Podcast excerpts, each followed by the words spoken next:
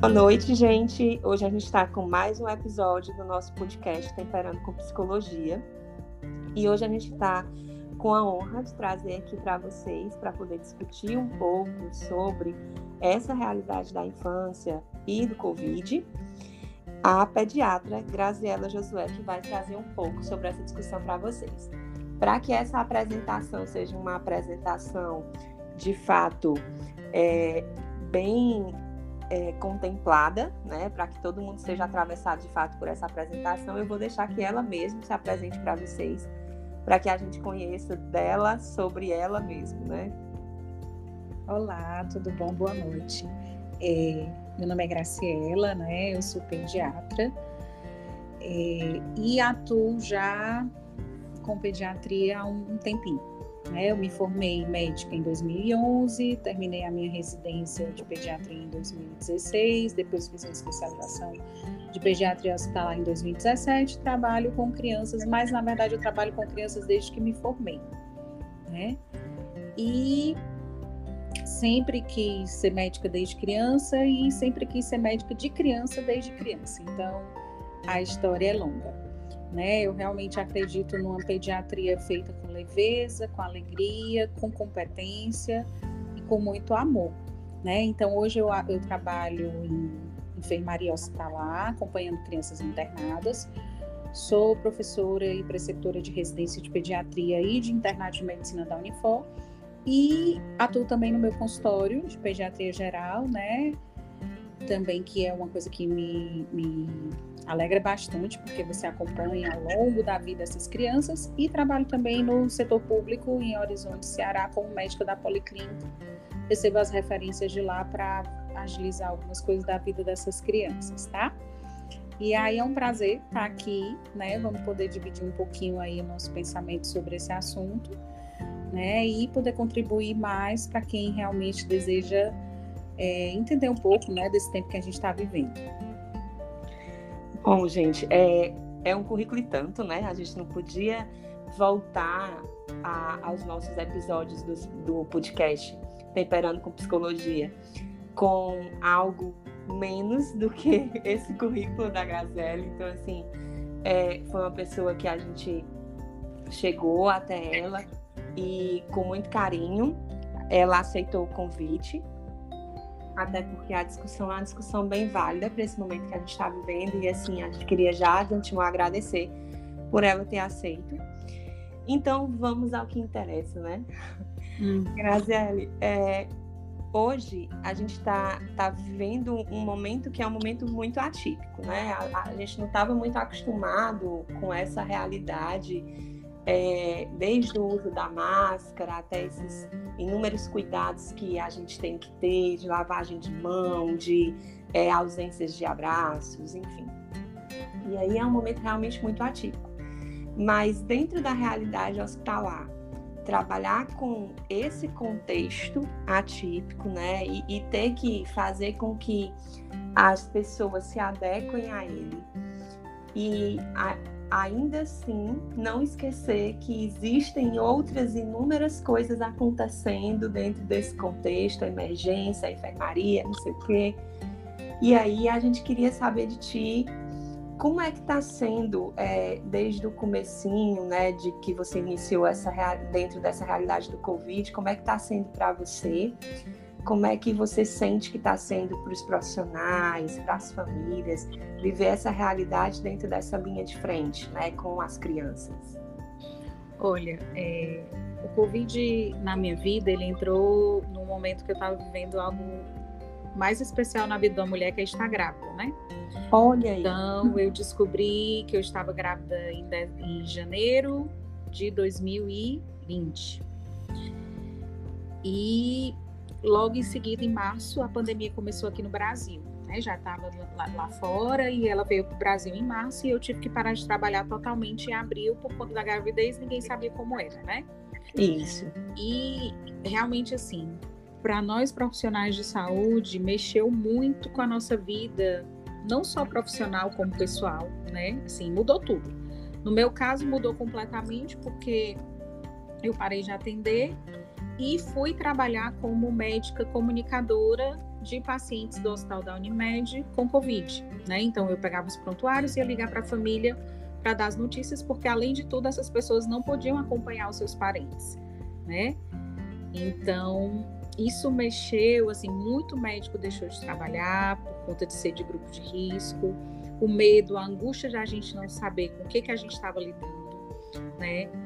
É, as famílias isoladas nas suas casas, as crianças, nesse primeiro momento, tiveram casos de Covid em criança, que era algo também bastante desafiador, mas foi bem menos, né? Nesse período. E as crianças em casa, isoladas com os pais, e as famílias muito angustiadas, porque ninguém, na verdade, sabia o que estava acontecendo. Nem nós, profissionais de saúde, sabíamos como tratar essa doença, né? E ninguém sabia se atingir criança de uma maneira mais grave ou se adulto apenas, ou o que, que faria com idoso, o que, que faria com a gestante, né?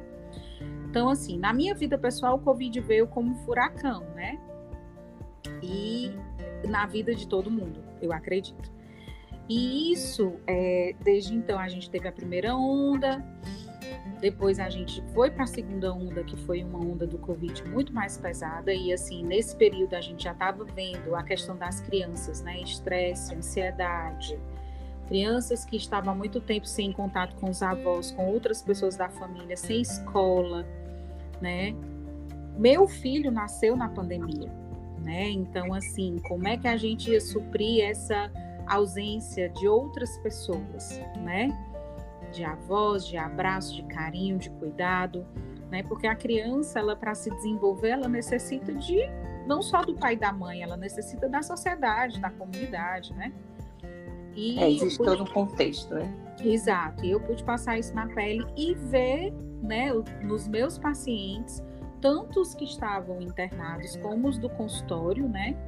A angústia dessas famílias de como isso afetar o menos possível os seus filhos e mesmo assim o medo de adoecer, o medo de perder alguém, o medo de passar pelo luto, né? Que muitas crianças passaram pelo luto também nesse, nesse processo. Crianças órfãs, né? Assim, atendi bebezinhos recém-nascidos internados que a mãe tinha falecido no, depois do parto de Covid, então crianças órfãs de pai e mãe, assim, muita situação que a gente não vivenciava de uma maneira tão frequente. O que gerou mais na gente, sabe, Stefan, foi essa incerteza de não saber o que é que nos reservava, assim, porque a gente sempre soube que não dá para controlar nada, mas quando a gente está num momento desse, numa situação atípica dessa, isso se torna muito mais gritante. Cicatrizes emocionais, né? E a gente Isso. não saber até que ponto essas cicatrizes doem, né? Exato. Teve muita criança que é, sofreu com Covid, teve criança que faleceu com Covid, né? Teve criança com sequela pelo Covid. Mas, além de tudo, nós temos hoje muitas crianças com sequelas emocionais e de desenvolvimento pelo Covid.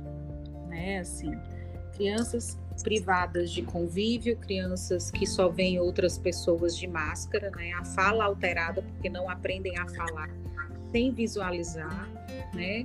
E que são coisas necessárias, mas não tem como você não dizer que isso não vá ter aí uma repercussão por um bom tempo, principalmente o fato das escolas terem permanecido fechadas tanto tempo. Né? Então, a gente vê criança que em outros momentos estariam já falando, é, é, é, se comunicando, né? Que já teriam uma desenvoltura, mas e a gente acaba vendo crianças que são é, introspectivas na presença de pessoas estranhas, né? Que não falam tanto o que deveriam falar, que não estão se desenvolvendo da maneira que deveriam se desenvolver, e muitas vezes por conta de tudo isso que a gente passou e a criança também é, como eu digo, ela é uma esponja. Então, se ela tem uma família que está vivendo um processo de ansiedade muito grande, ela também vai passar por isso e ela não sabe lidar com isso. E o risco, né, acaba sendo, Grazi, é, essa conduta se tornar uma conduta normatizada, né? Onde a gente passe a compreender que é normal, que é natural a gente viver um contexto como esse, um contexto de não socialização, né? Um contexto onde o desenvolvimento ele foi comprometido e a gente acha isso natural, sabe? É, é, é, é uma das coisas que eu venho me pegando pensando muito a respeito, Grazi, exatamente isso, sabe? É, até que ponto o atípico hoje está sendo para a gente natural? Será que a gente está vivendo todo esse contexto se questionando que isso não é natural? Ou será que a gente está simplesmente vivendo e deixando isso se normatizar, sabe? É, é, é, esses são os questionamentos que eu venho trazendo muito para mim. Eu não sei como é que isso te alcança, não sei se tu tem pensado sobre isso, mas é, é, é, é algo que me deixa muito, inclusive, amedrontado, né? Você, então, tipo, teve uma realidade de tornar-se mãe dentro de um contexto onde as incertezas eram a única certeza que a gente tinha. Exatamente. E, e aí, como é que a gente está vivendo isso, né? Acho que a, a gente tem. Será que a gente está se questionando que, que as coisas estão acontecendo totalmente diferente do que sempre aconteceram? E tudo bem, porque as mudanças são necessárias, especialmente nesse caso a gente precisava que as mudanças acontecessem, mas será que isso tá, tá, a gente está vivendo deixando só o barco navegar ou será que a gente está se questionando? Sabe? É, eu fico meio com receio disso. Eu entendi o que você falou. E, na verdade, esse é o nosso medo também como pediatra, né? Porque, assim, é diferente eu ter uma justificativa. Ah, o meu filho é um filho que nasceu em pandemia, né? Ou a minha criança, mesmo já mais velha, passou por esse processo, né? De não ter escola, de pais em home office, estresse, um aumento muito grande de crianças em telas, né? iPad, celular, televisão, por conta de um contexto familiar que às vezes não permitia outra coisa, né? Então, isso a gente sabe que também agrava bastante a socialização, a fala, risco de aumento de chance de aparecerem doenças, realmente alterações neurológicas, a gente sabe de tudo isso. É. Isso é uma coisa que eu digo muito para os pais. Eu digo, olha, a gente entende que a criança que passou por esse processo de pandemia, de isolamento social, ela pode estar passando por um atraso de fala, por um atraso de desenvolvimento, por sintomas de ansiedade, né? Por excesso de telas que geram um vício, a gente sabe disso, né? É realmente ele atua como um, um vício. Interessante isso, porque um dos pontos que, que eu peguei na clínica foi exatamente um questionamento de, de uma colega que ela disse para mim o seguinte: como é que eu vou dizer para meu filho que ele não pode usar o celular se eu preciso que o meu filho use o celular para estudar. Pois é, né? É, é aquela coisa, a gente vai ter que criar mecanismos de que ele compreenda que existem objetivos, uhum. cada coisa tem um objetivo, né? Isso. Mas, e, e, com certeza, mas isso gera um conflito. É. Então, assim, é como eu digo muito para os pais, eu digo, olha, a gente entende que isso que está acontecendo com a criança, né, uma ansiedade, né, uma, um, um momento mais estressante, um momento mais de agressividade, pode ser justificado sim por esse processo de pandemia. Mas está justificado não quer dizer que é o normal. Exatamente. Né? Isso. Não quer dizer que é o normal. Isso não é normal. Né? O que nós estamos vivendo não é o normal. Né? E, e, e, que bom, sabe, saber que a gente tem pediatras que reforçam esse discurso, porque assim, é, a gente vive nessa sociedade onde a fala do médico é uma fala que tem um respaldo muito pesado, né? Uhum. É, então, assim, saber que existem profissionais de saúde na área da medicina, da pediatria, reforçando esse tipo de discurso para pais e mamães é algo que é extremamente aliviador para mim, enquanto psicólogo, sabe? Porque não é normal, Stephenson. Não, não é, é, normal, não é a evolução natural. Né? É justificado por coisas que a gente não controlou e não controla, mas a gente precisa começar a tentar mecanismos de resolver isso aí e de isso. tentar minimizar ao máximo isso que está acontecendo. Né? Por exemplo, uma das coisas que a gente tem se questionado bastante na pediatria é porque a gente tem visto muito atraso de fala. Criança com dois anos de idade que não fala absolutamente nada. E isso a gente via já, mas não em uma quantidade tão grande. Então, eu tenho uma criança que tinha dentro de casa só pai e mãe, muitas vezes, né, com muito trabalho, que colocavam essas crianças para assistir vídeo, televisão, seja lá o que for, muito tempo, sem tempo para estimular a fala, a criança sem contato com outras pessoas. E quando entrava em contato, eram pessoas de máscara. A fala na criança, ela precisa de um visual também, não é só o som. A criança, ela olha a nossa boca se mexendo e ela vê o movimento e ela tenta imitar. Como é, é que eu imito né? isso? Como é que eu imito algo que eu não vejo? É né? complicado. Então, a criança voltou para a escola e os professores precisam usar máscara. Não estou dizendo que eles não precisam. Uhum. Pela situação que nós estamos vivendo, realmente é necessário. Coerente, né? né? Mas a gente precisa pensar e precisa avaliar como é que nós vamos fazer com que isso não tenha tanta repercussão grave, né? Então, é, é, é, pedindo para esses pais, quando estão em casas, intensificarem isso, tirar essas telas, tentar o máximo, né? Obedecer Sim. aquilo que é orientado por faixa etária, conversar bastante com essa criança, já que o único acesso que essa criança está tendo hoje de visualizar essa movimentação labial, né, é com os pais e com os cuidadores mais próximos. Isso precisa ser intensificado, porque eu não vou ter isso na escola, eu não vou ter isso em outro lugar né? Então a gente precisa, como você falou, se eu tenho uma criança mais velha ou até pequena com sintomas de ansiedade, eu não posso simplesmente dizer, ah, por conta da pandemia isso vai passar. Não, eu preciso não, não mesmo. intervir, porque tudo bem, é a pandemia a justificativa, ok, mas aí por isso eu vou deixar que isso se agrave? Eu vou deixar que isso não seja trabalhado numa terapia, né? No, uhum. Com outras coisas, ver que meu filho está precisando, nem que seja ir para uma praia, correr, correr, correr, correr, entendeu? Ir para um parque que é mais aberto, um local mais com menos risco, né? Então, assim, isso é que eu digo muito para as famílias. Às vezes o questionamento que me vem muito, doutora, e eu levo para o colégio, né? Mesmo com a Covid, mesmo com as viroses, mesmo eu digo, olha, você precisa entender que hoje o colégio é o local mais seguro, né? No sentido de protocolo. Vai adoecer? Vai adoecer, mas sempre adoeceu indo para a escola. E aí você precisa me dizer, em casa, essa criança vai ter essa estimulação? Essa criança vai ter alguém que, que esteja com ela, que brinque com ela, que incentive, que estimule, ou ela vai estar sentada assistindo televisão? É uma boa saída, inclusive. Né? E aí, se ela disser, não, doutor, em casa não tenho, eu digo, olha, então, o risco de adoecer na escola, sinceramente, ele, ele é menor do que todos os benefícios de desenvolvimento que essa criança vai ter, ainda mais na situação que a gente está vivendo. Né? Então, assim, tudo isso precisa ser pesado, precisa ser analisado, precisa ser intervido. Né? Não tem como você simplesmente dizer, ah, é culpa da pandemia e pronto. É, e naturalizar e aceitar isso, né? Bem complexo. Exatamente.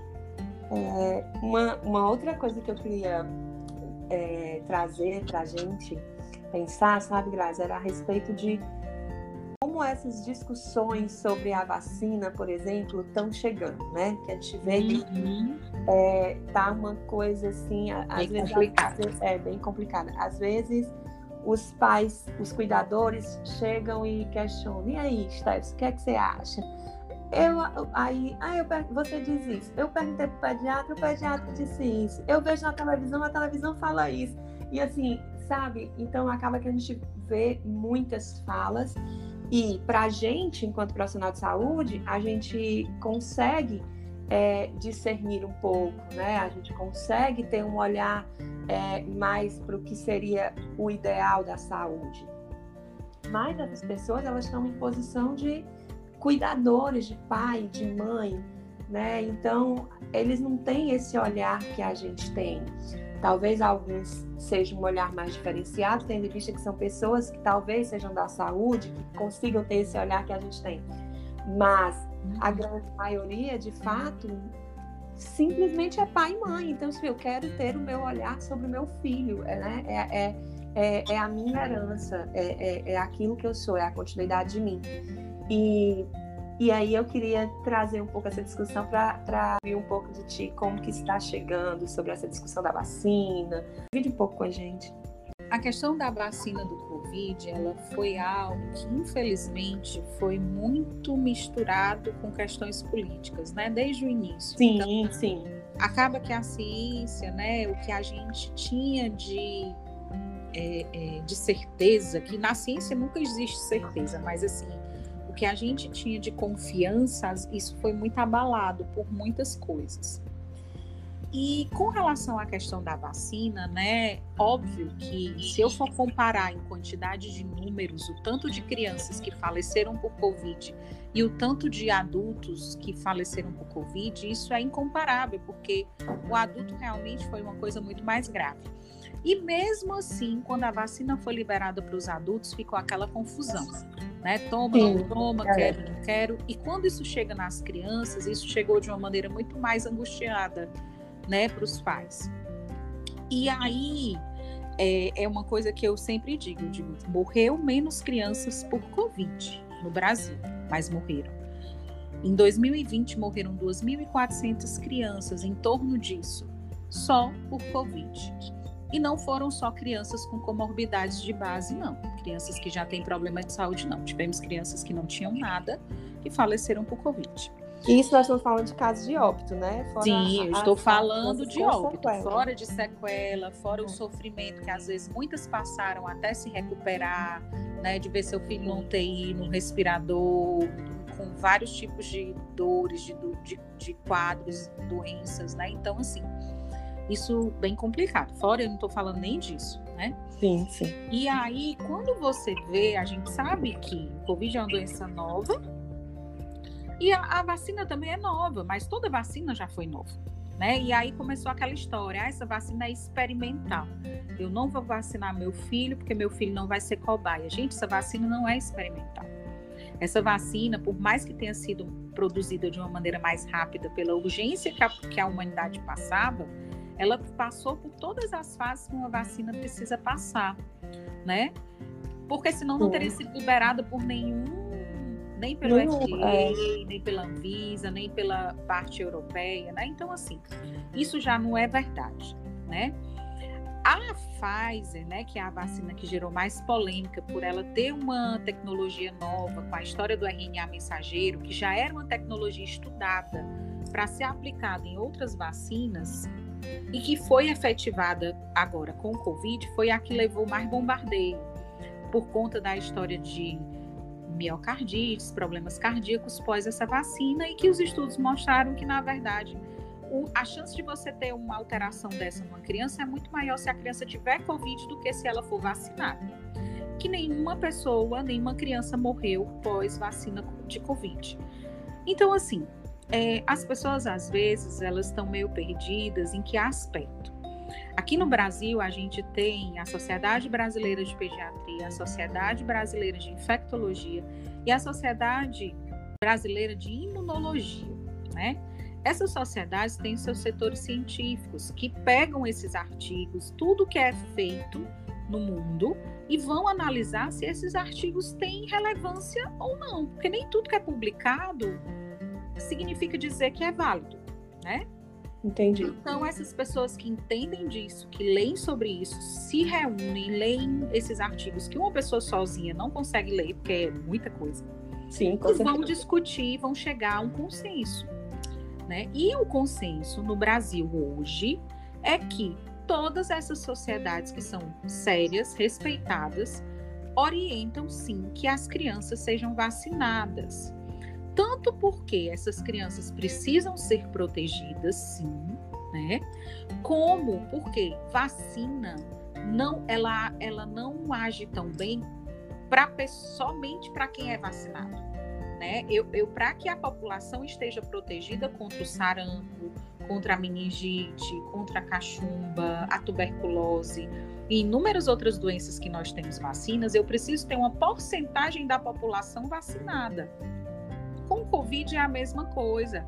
Se eu não vacinar a população em massa, né, e as crianças não entrarem nisso aí, é, esse vírus vai continuar se tornando cada vez mais forte. Ele vai continuar tendo mutação, vai continuar infectando, e isso não vai acabar nunca. Né? Então, assim, nós hoje temos realmente muitos motivos para vacinarmos as nossas crianças.